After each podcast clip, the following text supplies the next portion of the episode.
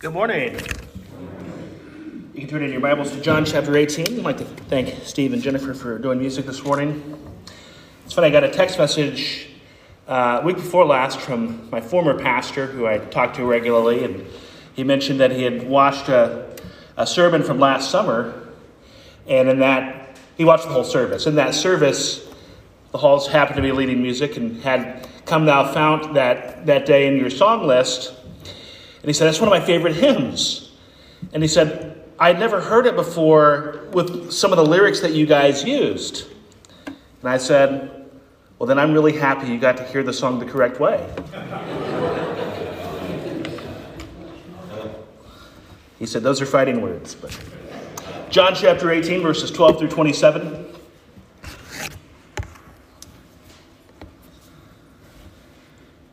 So the band of soldiers and their captain and the officers of the Jews arrested Jesus and bound him.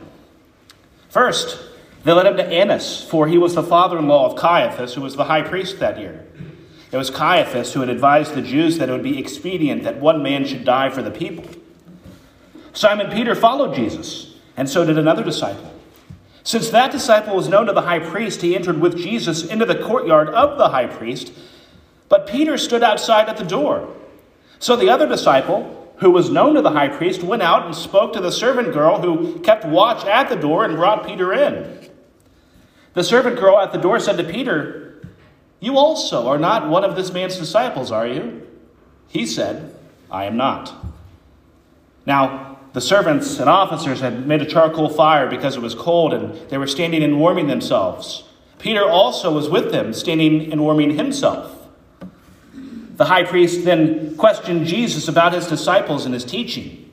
Jesus answered him, I have spoken openly to the world. I have always taught in synagogues and in the temple, where all Jews come together. I have said nothing in secret. Why do you ask me? Ask those who have heard me what I said to them. They know what I said.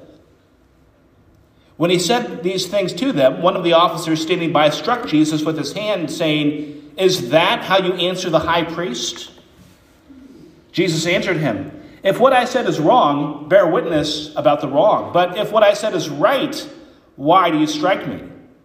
Annas then sent him bound to Caiaphas, the high priest. Now, Simon Peter was standing and warming himself. So they said to him, You also are not one of his disciples, are you? He denied it and said, I am not. One of the servants of the high priest, a relative of the man whose ear Peter had cut off, asked, Did I not see you in the garden with him? Peter again denied it, and at once a rooster crowed. Let's pray. Heavenly Father, once again we thank you that we have the opportunity today to come together to worship your great name. And Lord, we Pray for the people here today, for all of us, Lord, that we be people who know you and believe in you and trust in the gospel. Lord, we pray for our time in your word, that, you would be, that we would be pointed to truth through your word, Lord. Lord, we continue to pray for the Ukraine, Lord, in the terrible war that they're in with Russia. Lord, we think of the incredible devastation that it's caused, the millions of refugees that it's created, and undoubtedly more to follow. Lord, we pray for those people, people who've been separated from families, parents, fathers who've been separated from their wives and children to continue to fight, people who have lost everything, lost homes, lost family, lost relatives. Lord, we, we pray for them and continue to pray for the church in Ukraine, Lord, that in the face of incredible difficulty, Lord, that they would serve each other and serve others in this effort, Lord. And we just continue to pray for them. We pray for nations that are taking in refugees. Lord, we, we know that Americans have donated and given support, Lord, and we just pray that that be put to good use to serve those people well in this time of incredible need, Lord. And so we just we pray for them and continue to pray for the resolution and conclusion of this terrible situation. In Jesus' name, amen. Over the last 20 years, I've probably seen at least a couple dozen documentaries about September 11th. I feel like new ones come out every year, sometimes more than one. I've seen several. There are a lot of accounts of that day. I've also read a couple books on the subject. They all have access to the same general information. But the documentary filmmakers are different people, and so they present things in different ways. The main details are always present, but then there are elements that one documentary might mention that another does not. It's not that they're lying or contradicting each other. You only have so much time to tell the story that you wish to tell. In the Bible, we have four Gospels, and each of them talks about the story of Jesus' arrest, trial, crucifixion, death, and ultimately his resurrection. Now, with his arrest, trial, and crucifixion, you have many events which happen in just a few hours' time. And in the ancient world, where stories were being told orally and with limitations in transmission of writing, you can't chronicle every second of a several hour long series of events. And this is really true for everything that is in the four Gospels, but I'll focus just on the stories after Jesus is arrested. They're consistent with each other, but they're not carbon copies of each other. Some events might be in one or more Gospels, but not others. Some things that people say might be in one or more Gospels, but not in others. It's not that any of the Gospels are wrong, they just don't all record every detail. They all record Jesus being arrested, tried, crucified, and dying. They all record the resurrection. Those are the essentials of the story where the story would not properly be told without them. So, to give one example from our passage today, before Jesus is tried by the Jewish ruling council, the entity commonly referred to as the Sanhedrin, he's brought to the former high priest, a man named Annas, in an unofficial interrogation that was not part of his official trial. Perhaps because it was unofficial, the other gospel writers sought to leave that part of the story untold because Jesus visiting Annas is only mentioned in the Gospel of John. Another example all four Gospels record that Peter denied Jesus three times. Matthew, Mark, and Luke all record Peter weeping when he realizes what he's done. What he's done. But John omits this detail. I think that's something worth remembering in these passages. Also, if you've never done it at Easter time, I would suggest taking an hour or two and reading the narrative sections of Jesus' arrest and trial and crucifixion and resurrection in all four Gospels and seeing how the different Gospel writers tell the same story. With that, we come and continue in John chapter 18 this morning. And I want to start with something that's certainly familiar to us in our news right now. I mentioned it when I was praying, and certainly the world has been following this terrible war between Russia and Ukraine. And in this horrible situation, one person has come to international attention for his leadership and heroism, Ukrainian President Vladimir Zelensky. The week before last, there were reports that Russian President Vladimir Putin was making attempts to have Zelensky killed, going to the extreme of sending in hit squads from places like Africa and Chechnya with bounties on the head of Zelensky. When we read the four Gospels, it's appropriate that the focus is on Jesus. He is the Lord and Savior of the world. The Gospels are about him. But I think when we read these stories, there's always this aura of biblical mystique around these events, and we can lose sight of the thuggishness of those who plotted against Jesus. It was a conspiracy against Jesus by people who hated him and who wanted him dead. And one of the things that the Gospel of John shows throughout the story is that while these men are evil, that it is ultimately Jesus who shows his power. And so, with that, we come to our passage. And in today's passage, we see Jesus arrested and brought before the former high priest.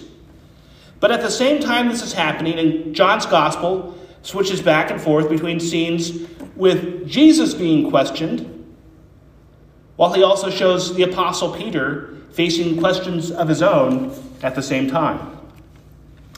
One other thing that's important to note while the ruling authorities hated Jesus, to understand this passage, it's also important to understand that they hated Rome too.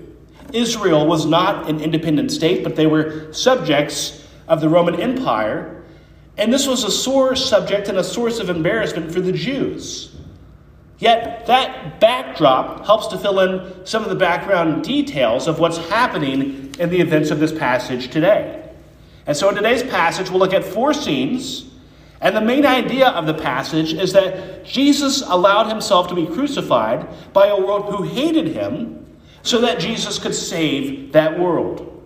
First scene Jesus arrested. Verse 12. So the band of soldiers and their captain and the officers of the Jews arrested Jesus and bound him. One thing we talked about last week was the group who arrested Jesus and how it likely included several hundred people. Again, there was a vast effort to have Jesus killed. You had a Roman cohort plus temple guards sent from the Pharisees and the Jewish ruling council. And it is those officers and their captain of, of the Roman cohort who arrest Jesus in verse 12. Verse 13. First, they led him to Annas, for he was the father in law of Caiaphas, who was the high priest that year.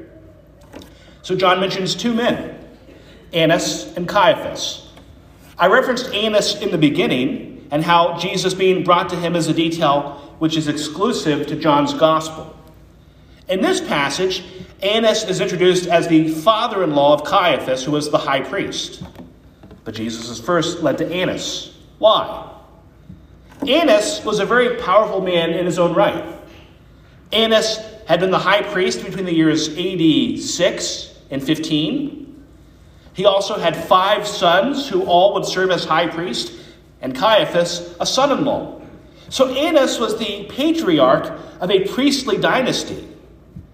And the only reason why he stopped being the high priest was because the Roman government had removed him from power. But that did not mean that his influence had ended. Being brought before Annas was an unofficial interrogation, presumably in an effort to get Jesus to incriminate himself so that Annas could testify as a witness against Jesus at his actual trial. And the passage, John says Caiaphas had been the high priest that year. That is not to say that Caiaphas had a one year term or that there was a high priest where there was a rotation where it changed every year. Caiaphas had actually been the high priest for over 10 years at this point. So you have two high priests named. Now, in Jesus' day, with rising tensions in Jerusalem between the Jews and the Romans, the high priest had become a pretty significant political figure. It came with power and prestige. The high priest was also the head of the Jewish ruling council, the aforementioned Sanhedrin, who were the ones who officially tried Jesus. But before we continue, I must ask a question What is the purpose of a high priest? In the Old Testament, the priest would offer sacrifices to God. But we see that Jesus offers himself as the perfect sacrifice. Priest, and especially the high priest, were experts and teachers of the law of the Old Testament. In that sense, they were seen as people who were respected for their interpretations of the Scripture, whereas Jesus speaks authoritatively on the law.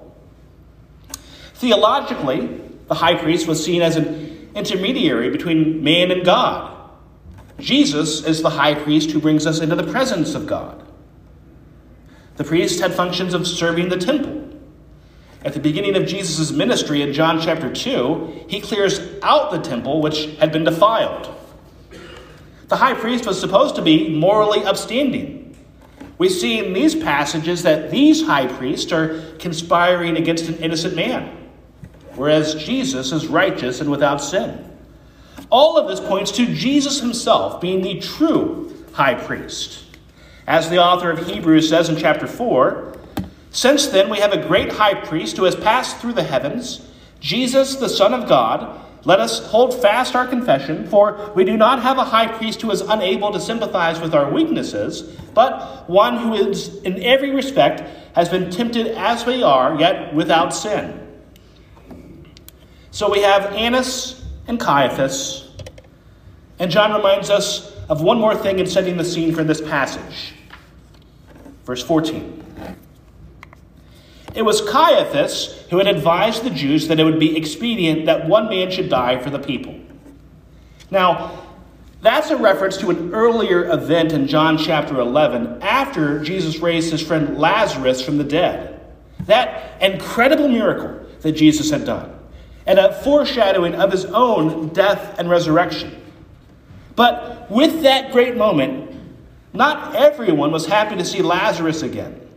If you read the end of John chapter 11, there are those who were worried that people would believe in Jesus, which would potentially shift the balance of power and bring in harsher treatment from the Romans.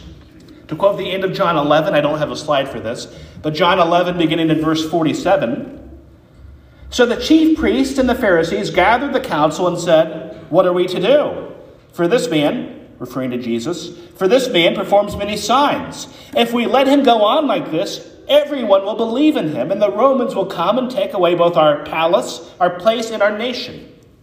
But one of them, Caiaphas, who was the high priest that year, said to them, You know nothing at all, nor do you understand that it is better for you that one man should die for the people not that the whole nation should perish. So basically, the people see what Jesus has done, and they say, What are we going to do? Everyone's going to start believing in this guy, overlooking the obvious that Jesus is who he claims to be. They overlook that and instead are worried about the consequences for them against the Romans. At that point in John 11, Caiaphas is basically looking at Jesus as a political pawn. Caiaphas worries that the attention that Jesus is gaining will lead to blowback against the Jews from the Romans, and so the easiest solution is for Jesus to die. And so, in Jesus raising Lazarus from the dead in John 11, he has signed his own death warrant in the eyes of the high priest. We come to a second scene. We see Peter's first denial of Jesus. First part of verse 15. Simon Peter followed Jesus, and so did another disciple. A detail that John doesn't mention that the other Gospels do is that the other disciples all flee when Jesus is arrested. So it's just Peter and someone whom John calls another disciple. The other disciple is unnamed. For that reason, the most common view is that it's John himself. John never names himself in his Gospel. He does refer to himself in places as the disciple whom Jesus loved. We are informed later in this gospel that John never fled from Jesus, and so I think it fits best that John is minimizing himself in the story, but that he is present for this event. That's the view I take. Second part of verse 15, we see a convenient connection that helps the disciple, helps him gain access to Jesus' interrogation. Since that disciple was known to the high priest, he entered with Jesus into the courtyard of the high priest. So the disciple goes in with Jesus. Verse 16. But Peter stood outside the door. So the other disciple, who was known to the high priest, went out and spoke to the servant girl who kept watch at the door and brought Peter in. Now, verse 16 is somewhat humorous to me. I think there's always a little bit of humor whenever Peter's involved in the story. John goes in, other disciples have fled, and so Peter is just kind of awkwardly standing outside. And so John has to go to the servant girl who's guarding the door and say, He's with me. Verse 17. The servant girl at the door said to Peter, You also are not one of this man's disciples, are you? He said, I am not. Keep in mind, in last week's passage, armed guards came to arrest Jesus, and Peter was ready to fight the whole world. Here, a young servant girl asks Peter if he's one of Jesus' disciples, and Peter says no. Technically, he says, I am not.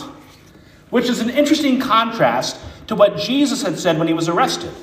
When Jesus gets approached, and they say that they're looking for Jesus, we talked about this last week, Jesus says, I am.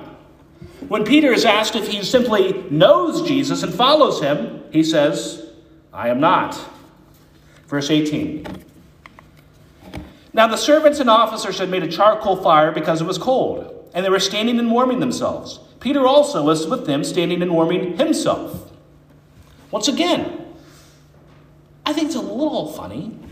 It's not funny that Peter denies Jesus, but it's funny that Peter initially gets left outside, gets invited in, gets questioned about if he knows Jesus, loses his nerve, because he's said he doesn't know Jesus. Now he can't go in, but he doesn't want to leave. So where does he go? He's just outside in the cold with everyone else.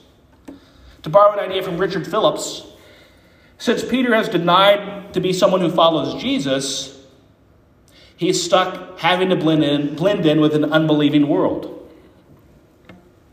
I do find it interesting that when we look at Peter in these stories, we often focus on his failure in denying Jesus.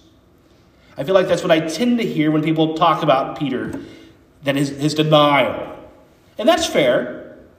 But I think it often gets framed in look how badly Peter messed up. But what's interesting is to consider that Peter made it further than most of the other disciples who had already abandoned Jesus at this point. So the story to me isn't look how badly Peter messes up. It's Peter went further than 10 of the 12 disciples and still failed. Peter might have been a coward, but he wasn't the cowardliest coward. Now, in John 13, Peter had been told by Jesus himself that he would deny Jesus. He said, I wouldn't do that. I'd die for you. Other people might leave you, but not me. And it does seem that Peter has a problem that is all too common, which is that he was relying on his own strength, overconfidence, thinking that we're above fears and temptations, struggles and doubts that the rest of the world has. Thinking we can just muster up enough faith that we can will ourselves to do it. But we're doomed to fail when we do that because we're still sinful and fallen people. Now, the good news is that we are saved by someone where it does not rely on our strength, where it does not rely on the strength of our faith, but by the object of our faith, Jesus. We can fail, but we have a Savior who does not. That's the good news of the gospel. As John would say in 1 John chapter 1 verse 9, if we confess our sins, he is faithful and just to forgive us our sins and to cleanse us from all unrighteousness. In verse 19, the scene shifts from outside the house to inside the house. Jesus is speaking before Annas. The high priest then questioned Jesus about his disciples and his teaching. Now, the verse mentions that Jesus was questioned, but John does not actually record the questions that Jesus was asked. We actually don't see Annas or Caiaphas speak in these verses. Once again, that seems to point to Christ's control of the situation. And John's gospel, it is generally Jesus who is doing the talking. He is the one who's leading. As I mentioned in the first scene, but this interrogation before Annas is not Jesus' official trial. This is a preliminary interrogation which seemed to be to collect evidence against Jesus. They wanted to catch him saying something blasphemous. Jewish legal proceedings depended on witnesses to a crime who could testify against the accused. And again, they're apparently attempting to find grounds of which to convict Jesus. Verses 20 and 21 Jesus answered him, I have spoken openly to the world. I have always taught in the synagogues and in their temple where all the Jews come together. I have said nothing in secret. Why do you ask me? Ask those who have heard me what I said to them. They know what I said. Jesus is pointing to the transparency of his ministry. That what Jesus has said and taught can stand on its own. He doesn't hide things. People have had access to his teaching. If they want to know what Jesus taught, they can ask those who have heard his teachings, not just the disciples, but thousands of other people who had heard Jesus throughout his ministry. It is also noteworthy that Jesus does not, that he fights back here. Yes, he willingly goes to the cross. but he will point to the injustices that he's facing.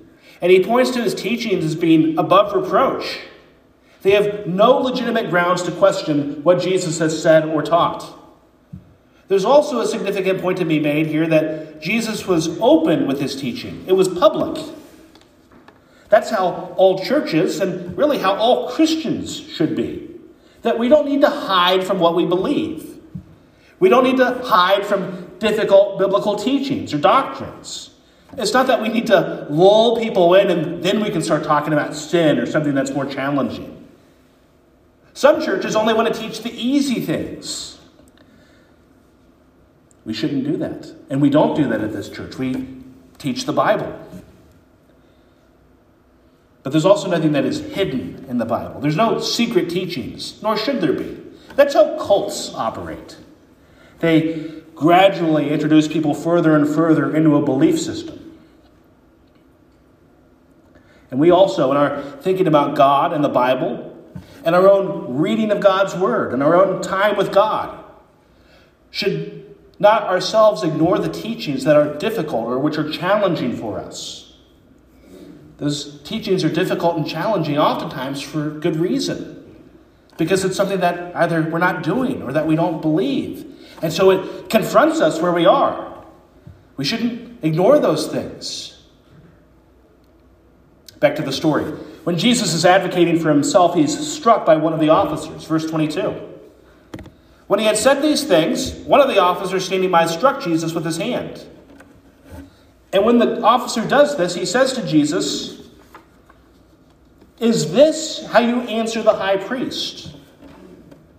It's an ironic scene that a guard hits Jesus for disrespecting the high priest when Jesus is the true high priest. And the guard is disrespecting Jesus. It's disrespectful, but more importantly, it's unjust. The process for Jesus being arrested and questioned was highly inappropriate and largely illegal. Jewish law did care about verdicts which were fair and just for the accused. That's why when you read the Old Testament, there were requirements for witnesses to crimes. Instead, Jesus was arrested on the testimony of a false witness, Judas, who had been bribed. And when Jesus is arrested, there's no specific charge that they can bring against him. Instead, they question Jesus. They try to get him to testify against himself. Instead of having witnesses who can testify against Jesus, they try to get him to incriminate himself. But he doesn't, because he's sinless. So they'll later resort to false witnesses. And there are a lot of other procedural violations in the trial of Jesus. The Sanhedrin could not try somebody for a capital offense at night, and they did. And there's a lot of other irregularities. The ruling authority had thrown in their lot. They wanted Jesus convicted and executed. Keeping all of this in mind, we see Jesus' response in verse 23 when he says to the guard, If what I said is wrong, bear witness about the wrong. But if what I said is right, why do you strike me?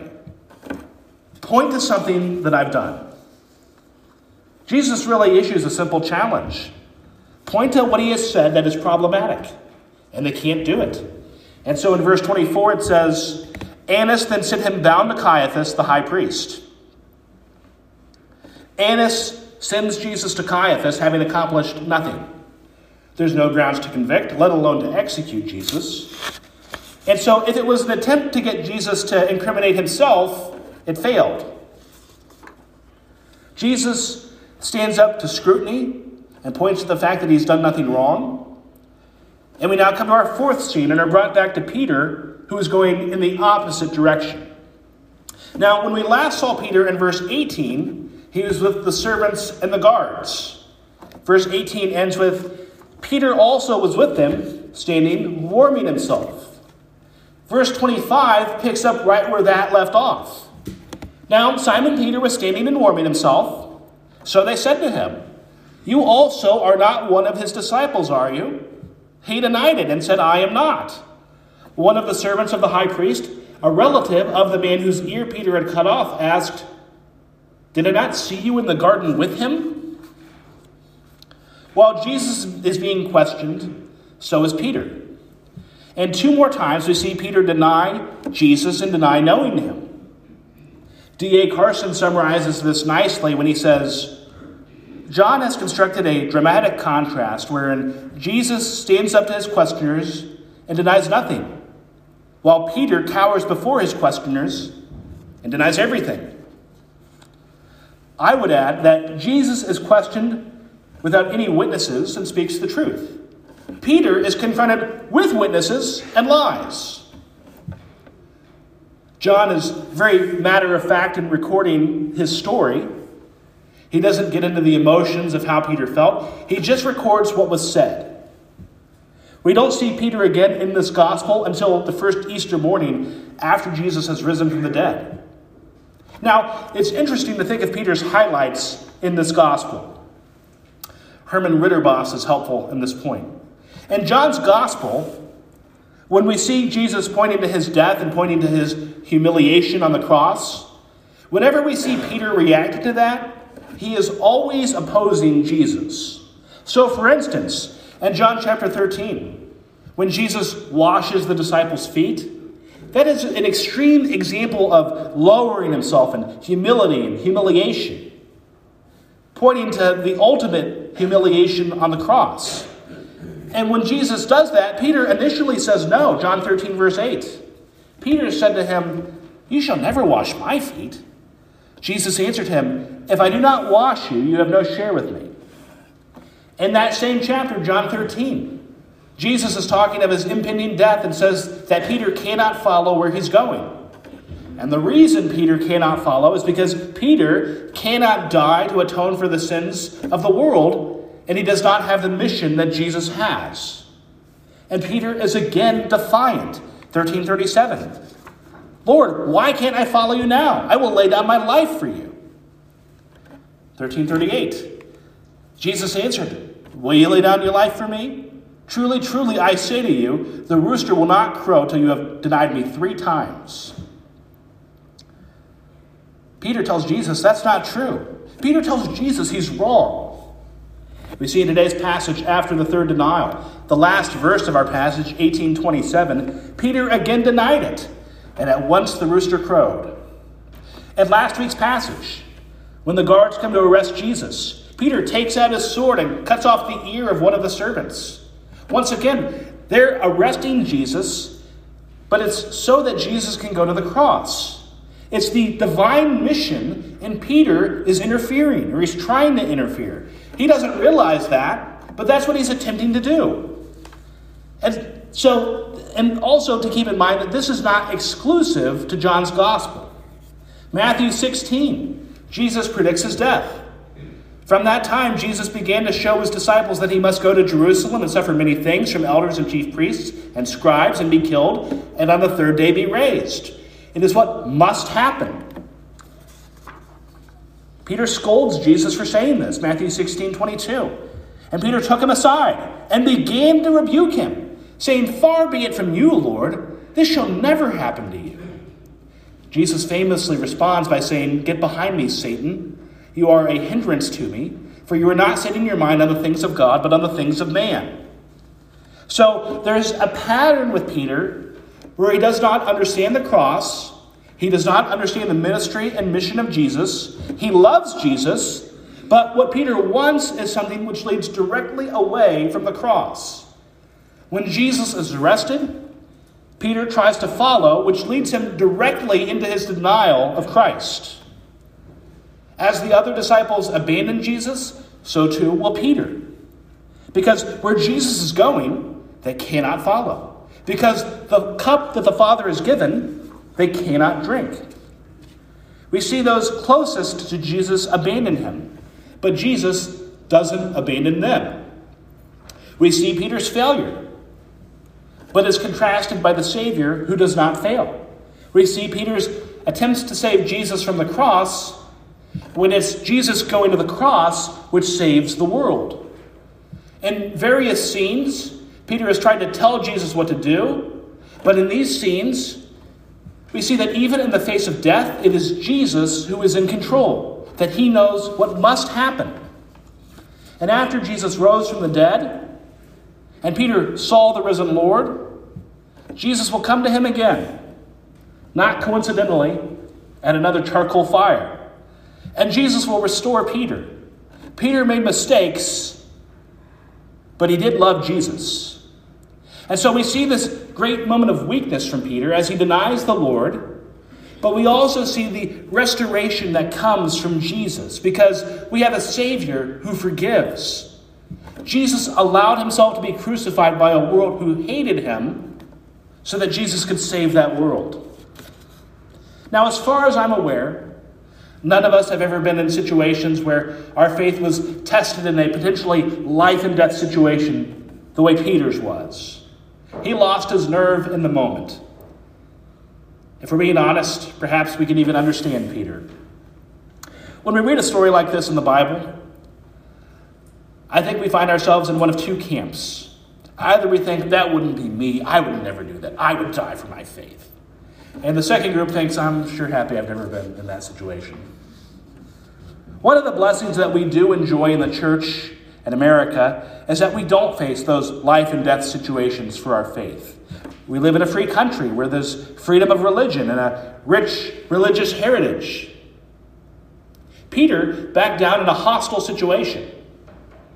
I think of how many of us struggle to even talk about our faith among family and friends and people we know.